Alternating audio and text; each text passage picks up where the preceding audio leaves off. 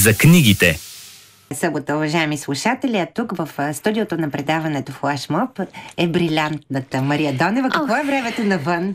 Времето е есенно, а ние тук с брилянтната Мила ще говорим за книгата Брилянтни създания. Когато става въпрос за октопод, тъй като виждам книгата, която си донесла, аз се сещам за два октопода. Единия на Марио Пузо, брилянтния автор на криминалния разказ в литературата и другия е Октопода Пао, който беше брилянтен в отгатването на резултатите от едно световно първенство преди 13-14 години. Много интересен октопод. Спомням си, че дори му организираха погребална церемония. Тен беше назначен като посланник на кандидатурата на Англия за домакинството на световното първенство през 2018 година. И така, на кого е книгата с този красив и усмихнат октопод? Книгата е написана от Шелби Ван Пеят и това е нейната дебютна книга. При това тя е финалист на наградите Goodreads за роман и за дебют на годината.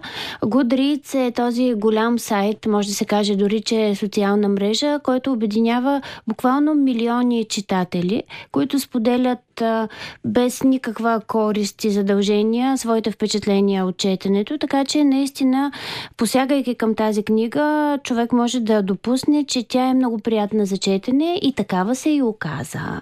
В нея се говори за октопода Марсел, но не само за него. Колко надълбоко ще ни потопят страниците на тази книга «Брилянтни създания»? Марсел е в плен от а, 1200 дни.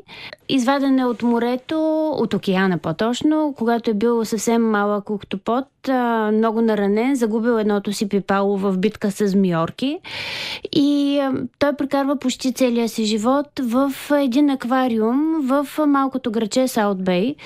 Той наистина е изключително интелигентно създание, като всичките големи октоподи и той каквото е видял, той го помни и никога не го забравя. Не може да забравя. Спомня си всички хора, които са минавали по коридорите и залите на този аквариум, този морски атракцион. Спомня си отпечатъците от всички пръсти, които са се допирали до стъклото му. Той много не харесва толкова много хората, но специално отпечатъците са му слабост, защото те са изключително изящни и му е много интересно да ги гледа. Той има нужда ума му да прави нещо. Той има блестящо ум, три сърца и много-много чувствителни пипала. И понеже м- няма възможност да общува с никого, той никога няма да познае любовта, никога няма да се чевто се размножи. Той живее в плен. Освен това, знае брои дните, тъй като е прочел, че средната продължителност на живота на октоподите е около 1400 дни.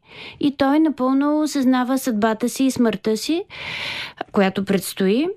Освен на Марсел, има още неколци на герои, които тръгват от различни изходни точки в историята.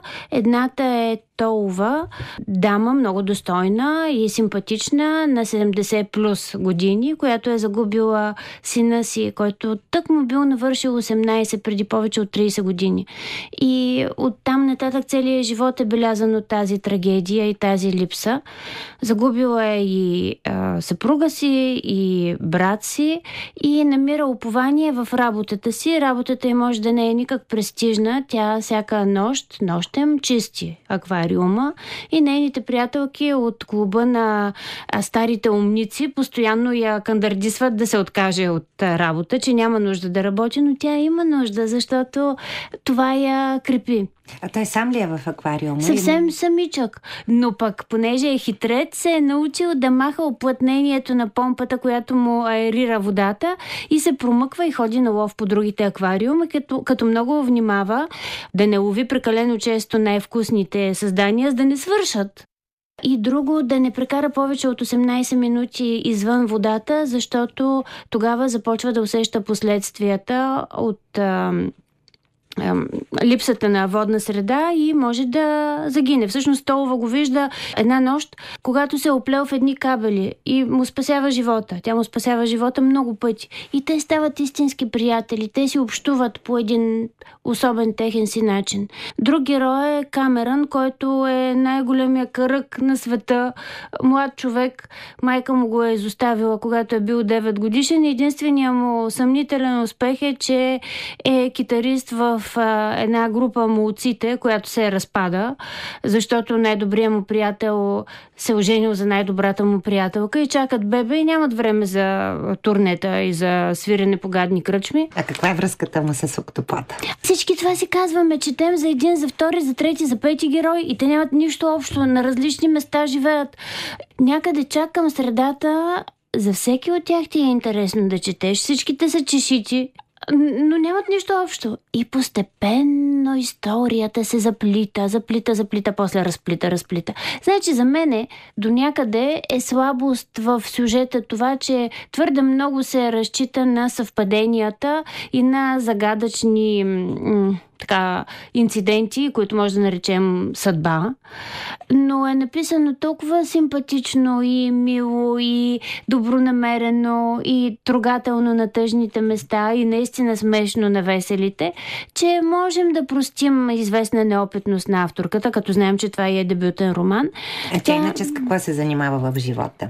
Абе, тя е младо момиче. Знам ли с какво се занимава друго, освен че пише, но явно писането и е а, нещо, с което иска да се занимава и за напред, защото в послеслова тя споменава, че ам, идеята за този роман и е хрумнала по време на един курс по творческо писане, където им дали задача да разкажат случка през необичайна гледна точка и на нея е скимнало да напише през гледната точка на октопод. И явно така добре се е справила с домашното си, че решила да развие идеята тя казва, че се е опирала на една книга, която имаме и на български язик, излезе преди няколко години Душата, Душата на, на октопода. октопода. На, идва ми се и Шонагон като Монтгомери, автор, ма не е. Саймон Саймон Гомер. Е, да. бе, има причина да. за грешката ми.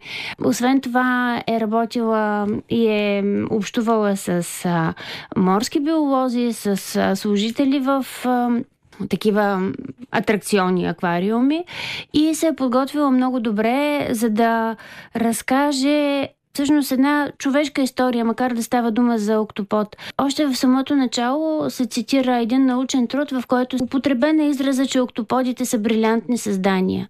Но общувайки с Толва и с Камерън, който след шеметна каскада от лош късмет попада като чистач при нея, докато я замества, защото тя си е навехнала крака.